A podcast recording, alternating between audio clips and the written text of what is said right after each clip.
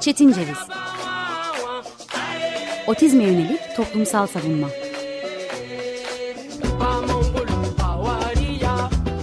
Hazırlayan ve sunan Deniz Yazgan Zorlu Holding Sürdürülebilirlik Platformu Akıllı Hayat 2030, herkes için daha yaşanabilir bir dünya diler. Merhabalar. 95.0 Açık Radyo'ya uzaklardan bağlanışımızın seneyi devriyesindeyiz. Ben sesi biraz kısılmış Deniz Yazgan. Bugün 24 Şubat 2021 Çarşamba toplumsal sağlamcılık pratikleri karşısında otizme yönelik toplumsal savunmayı konu edinen Çetin Ceviz dinliyorsunuz. İki hafta önce toplumsal sağlamcılık normları karşısında otizm serisine başlamış. Bu kapsamda seri içinde serinin ilk programını bilinçle ve bilinçli yapılan hatalar ayırmıştık. Otizmin siyaset üstü bir fenomen olduğu iddiasının içindeki oldukça siyasi, politik tavrın sebeplerini, otizme yönelik aktivizmi içten çürütücü ve direniş kırıcı algının olgularla verdiği amansız mücadeleyi, bu mücadeleyi otistik bireyden bilme ve otistik bireyi suçlama haline konuşmuş ve bu halin zehirliliğine işaret etmiştik. Bugün işaret ettiğimiz noktadayız. E, toksik sağaltıcı pratikler başlığı altında otistik bireyi failleştirme pratiklerinden de söz edeceğiz. Bir önceki programı dinlememiş kulak misafirleri için geniş bir daire çizmek belki de en doğrusu.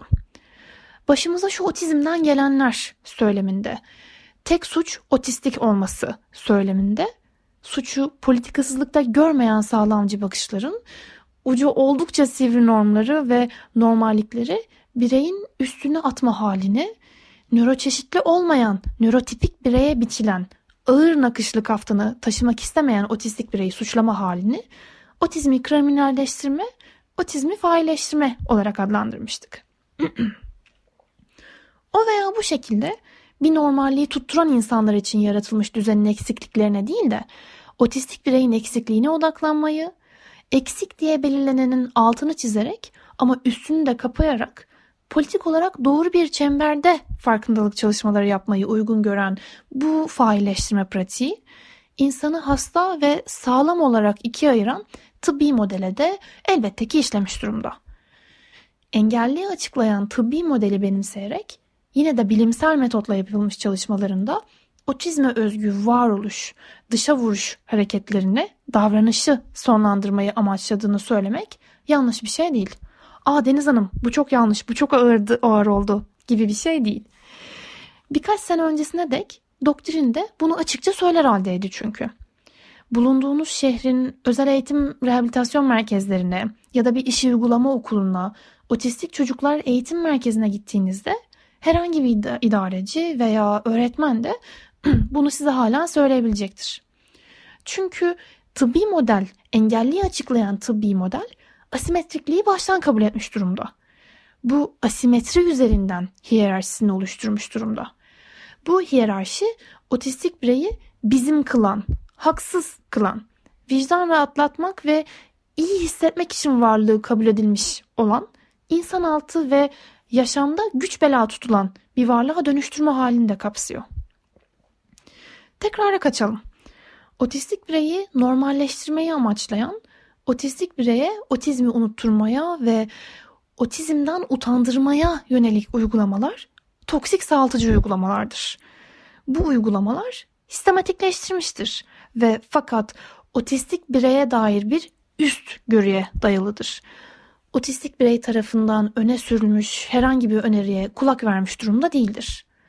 Otizmi kategorikleştirerek işlev merkezli tanımlamalarla asimetri içinde asimetri yaratan bu anlatım içinde yalnızca kaybolacağımız bir labirent oluşturur. Toksik sağaltıcı uygulamaların çoğu otizmi bir işlevlilik, fonksiyon meselesi olarak tanımlar. Bu kapsamda ağır otistik, hafif otistik, yüksek işlevli otistik ve düşük işlevli otistik gibi terimlerle bireyin insan oluşu da sınıflandırılır. Quincy Hanson'ın blogu Speaking of Autism sayesinde tanıştığım Rebecca Burgess, The Mighty isimli web sitesinde şahane bir çizimle tüm bu sınıflandırmaları çürütmüş durumda aslında. Spektrumu skala olarak algılamanın yanlışlığı, dil, motor beceriler, icraî fonksiyon, duyu ve algı durumunu kucaklayan, nerede başlayıp nerede bittiği belirgin olmayan bir daire içindeki gökkuşağının renkleriyle kağıda aslında ekrana yansımış durumda. Rebecca Burgess bu çizimiyle otizmi lineer bir fenomen olarak görmekteki ısrarı da ortaya koyuyor. Otizmi homojen bir yapıda öngörme ve otistik bireyin özgürlüğünü, özgünlüğünü tanıma istemindeki eksiklikte bu daireyle durlaşmış durumda. Çünkü otizm zannettiğimiz gibi üstüne düşünmeden bir çırpıda bitirip tüketmek istediğimiz gibi tek boyutlu değil. Otizm üç boyutlu ve alabildiğine değişken. Sizce işlevlik ne demektir? Düşük işlev denince aklınıza gelen nedir? Çoğu zaman non-verbal olmak, yani sözel olmamak, yani konuşmamaktır. Konuşmamak elbette birçok şeye delalet eder. Ama uzmanların yapması gereken konuşmayan kişiyi damgalamak mıdır? Yoksa alternatif destekleyici iletişim sistemleriyle ve özgü terapötik yöntemlerle kişiyi bağımsız yaşama kazandırmak mıdır? Otistik bireye sağlamcı gözlerden bakıp sen düşüksün, sen yükseksin demek neye yarar? Sözel olmayan yani konuşmayan, çoklu engeli bulunan otistik hakları aktivisti ve yazar Amy Sequenzia tıpkı Rebecca Burgess gibi bir nokta atışıyla durumu özetler. Yüksek işlevlilik ve düşük işlevlik arasındaki tek fark yüksek işlevli gereksinimlerinizin görmezden gelinmesi demekken düşük işlevli değerinizin görmezden gelinmesi demektir. Gerçekten de öyledir. Son aylarda özgün sesleriyle, özgü temsiliyle aktivizm yapan ve yarı sözel veya sözel otistik bireyler sen yüksek işlevlisin bir kere. Bizim çocuklarımızın başına ne geliyor bilemezsin. Veya sen böyle konuşursan otistik bile olamazsın. Sen yalancısın. Veya bu işler aktivizmle çözülmez. Sen otistiksen hastasın, tedavi olacaksın gibi korkunç söylemlerle yüzleşirken özgü gereksinimleri yerle bir edilir. Gereksinim gibi politik olarak doğruculukla gölgelenmiş bir sözcüğü seçmek istemiyorum aslında. Duygulanımları görmezden geliniyor. Benlikleri görmezden geliniyor. İşte benliğin, gör benliğin görmezden gelindiği noktada düşük işlevli olarak tanımlanan otistik bireyin tırnak içindeki düşüklüğünden söz etmek gerekiyor. Nedir düşüklük? Genelde toplumsal cinsiyet normları üzerinden hemen seks işçisi kadınlara, cinselliğini gizlemeyen kadınlara, sis olmayan kadınlara uydurulu verilen bir sıfattır. Veya sosyoekonomik hiyerarşi içerisinde pıt diye düşük denir bir insana, varoş denir. Veya madde bağımlılığı olan bireyler için ek değiştirir, düşkün olur. İşlev düşüklüğü de gerek cinsiyet gerekse sınıf meselelerine yönelik bu bakış açısından ayrıksı düşünülemez. Bir canlıya düşük demek korkunç bir ötekileştirme pratiğidir. Ötekileştirmekten de öte dehumanize etmek insan dışılaştırmak için atılan ilk adımdır. Normlara sığmayan, normlar içinde sıkış tepiş, eğik durmayan ve cam tavanı yıkıp benliğiyle dik duran insana düşük demenin psikopatolojik nedenleri bir sonraki programın konusu olsun. Ama düşük işlevli olarak damgalanan otistik bireye yönelik toksik sağaltıcı pratikleri bugün konuşalım. Stimming adı verilen otistik bireyin dış dünyadan aldığı uyaranları itfa etmek için yaptığı hareketleri kendine uyaran verme davranışını yok etmek tırnak içinde spektrumdan çıkmakla eşleştirilir. Kişiye sus, otur, sallanma, ne kadar ayıp, yok, olmaz, onu yerine böyle yap, ellerini ağzına götürme, oraya dokunma demek, bunları sürekli demek ve bu davranışları yapmadığında cezalandırmak spektrumdan çıkışı değil, kişinin kendisini maskelemesini getirir aslında. Bir insanı beyninden çıkartmak istemek toplumsal bilinç için de çok şey söyler. Bu benim şimdi aklıma gelmiş bir şey, bir çıkarım değil.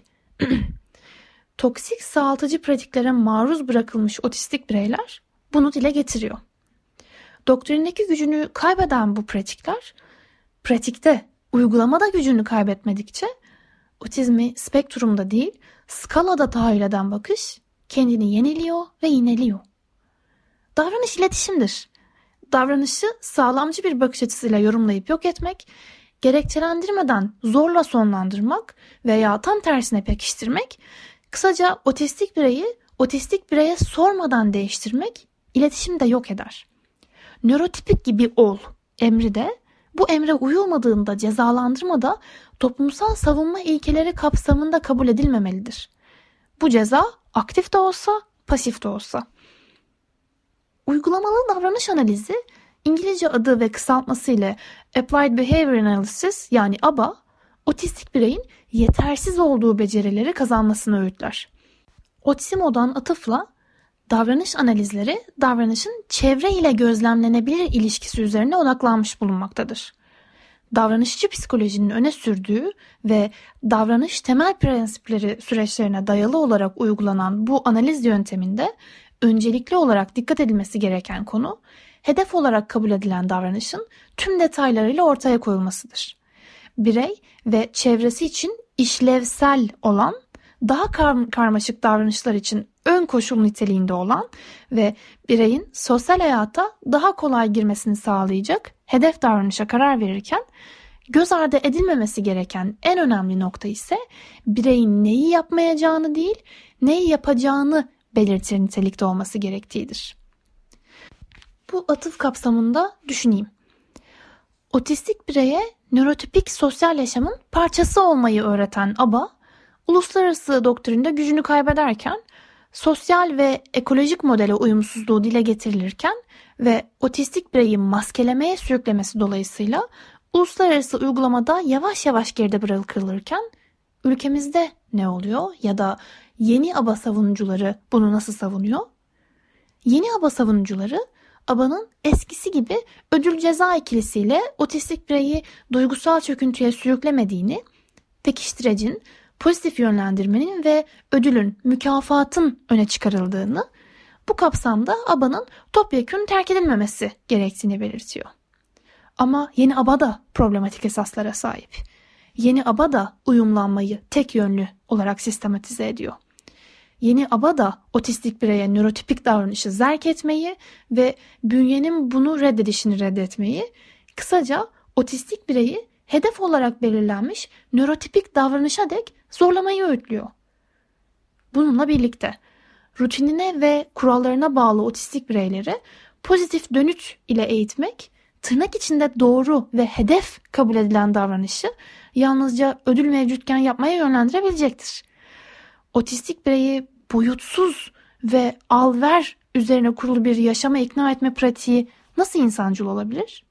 Bu sözlerimi, bu atıfları oldukça hatalı bulunan bulan kişiler neden böyle düşünür? Çünkü otistik bireyi özgünlüğüyle kapsayan ve bireye özgü eğitimi hedefleyen bir sistem ülkemizde yoktur.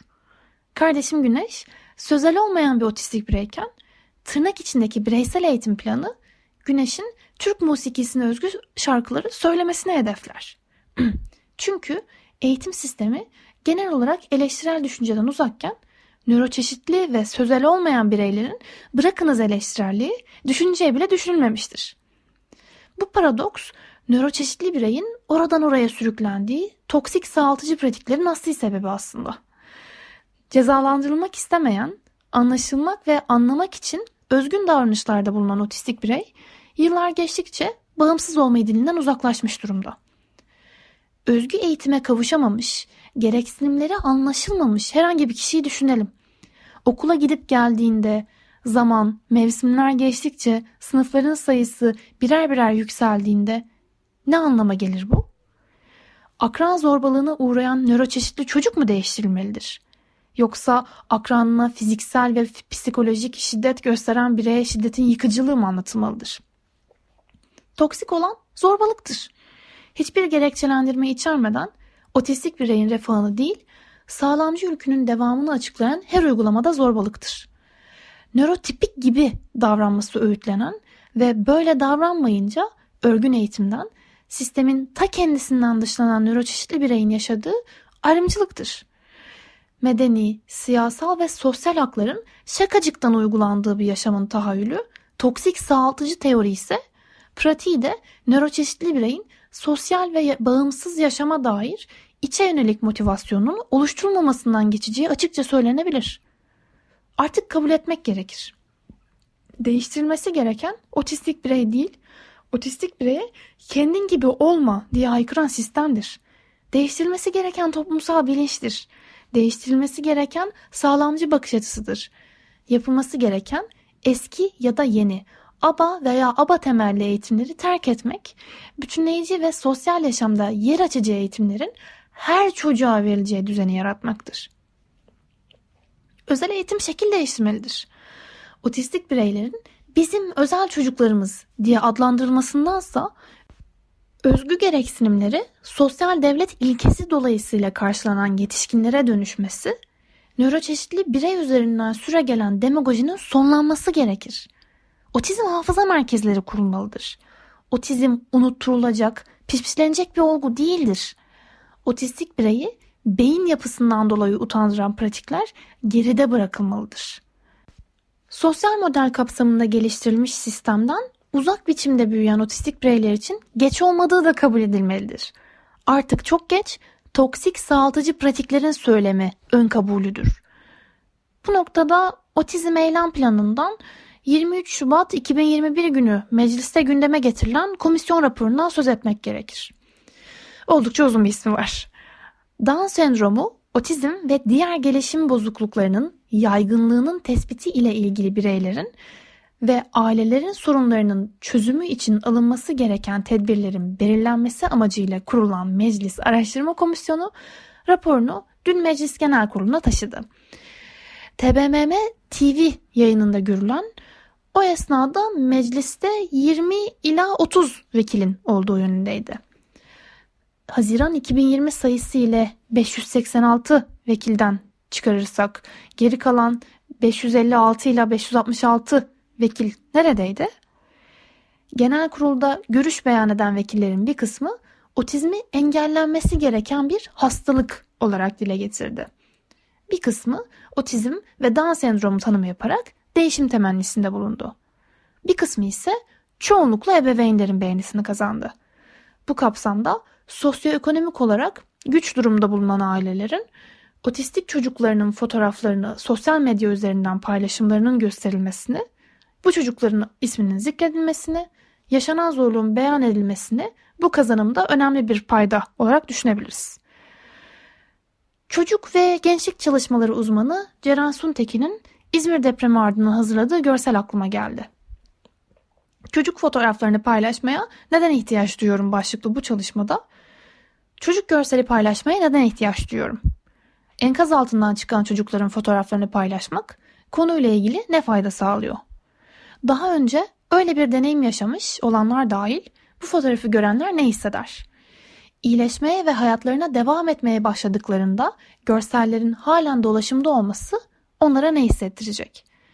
Çocukların bedenlerinin umut verme sorumluluğu var mı? Bu fotoğrafları herkesin görmesi çocukların kararı mı? Hoş, onların tercihi olsa çocukların risklere açık hale gelmesine alan mı açmalıyız?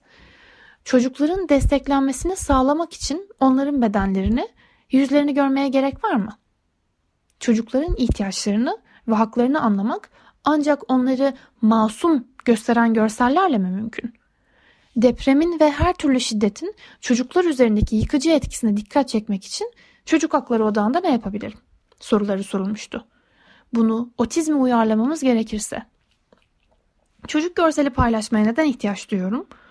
Bağlanmış veya parmaklıklar ardında kısıtlanmış, ağlayan otistik çocukların fotoğraflarını paylaşmak konuyla ilgili ne fayda sağlıyor? Daha önce böyle bir deneyim yaşamış olanlar dahil bu fotoğrafı görenler ne hisseder? Hayatlarına devam etmeye başladıklarında görsellerin halen dolaşımda olması onlara ne hissettirecek? Otistik çocukların bedenlerinin ibret verme sorumluluğu var mı? Bu fotoğrafları herkesin görmesi otistik çocukların kararı mı? Hoş, onların tercihi olsa otistik çocukların risklere açık hale gelmesine alan mı açmalıyız? Otistik çocukların yetişkinlerin desteklenmesini sağlamak için onların bedenlerini, yüzlerini görmeye, isimlerini paylaşmaya gerek var mı? Otistik çocukların yetişkinlerin ihtiyaçlarını ve haklarını anlamak ancak onları masum ve çok ama çok kötü durumda gösteren görsellerle mi mümkün?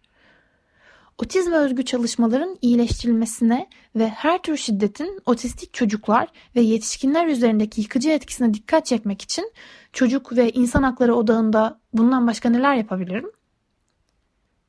Meclisteki toplantının kanunlaşma için atacağı adımdan umutla söz etmek mümkün. Yolunu gözlediğimiz bu toplantının ardından, genel kurulun ardından toksik sağaltıcılığı ve sağlamcılığı travmaya yol açacak her türlü pratiği ve maskelemeyi sonlandırıcı uygulamaların yolunu gözlüyor olacağız. Evet, eylem planının yolunu gözlüyoruz. Ama eylem planındaki eğitim algısı da otistik bireyi normalleştirme odağında şekilleniyor. Otistik Mama isimli blogdan Yeni Aba'nın problematik esaslarını okurken gözüm Yeni Aba kapsamında terapi alan otistik bireylerin yaşadığı deneyimlerdeki saatler vurgusuna takılmıştı.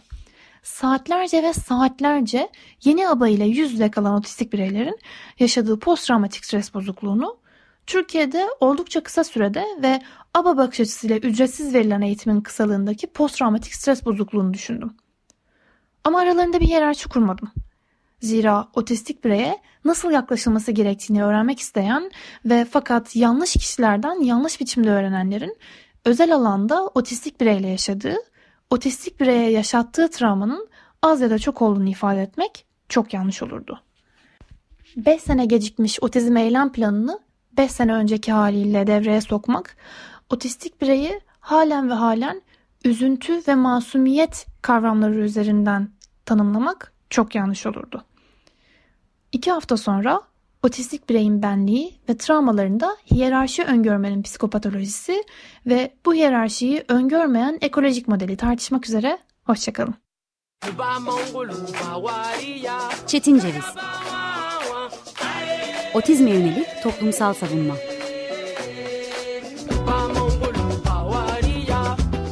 Hazırlayan ve sunan Deniz Yazgan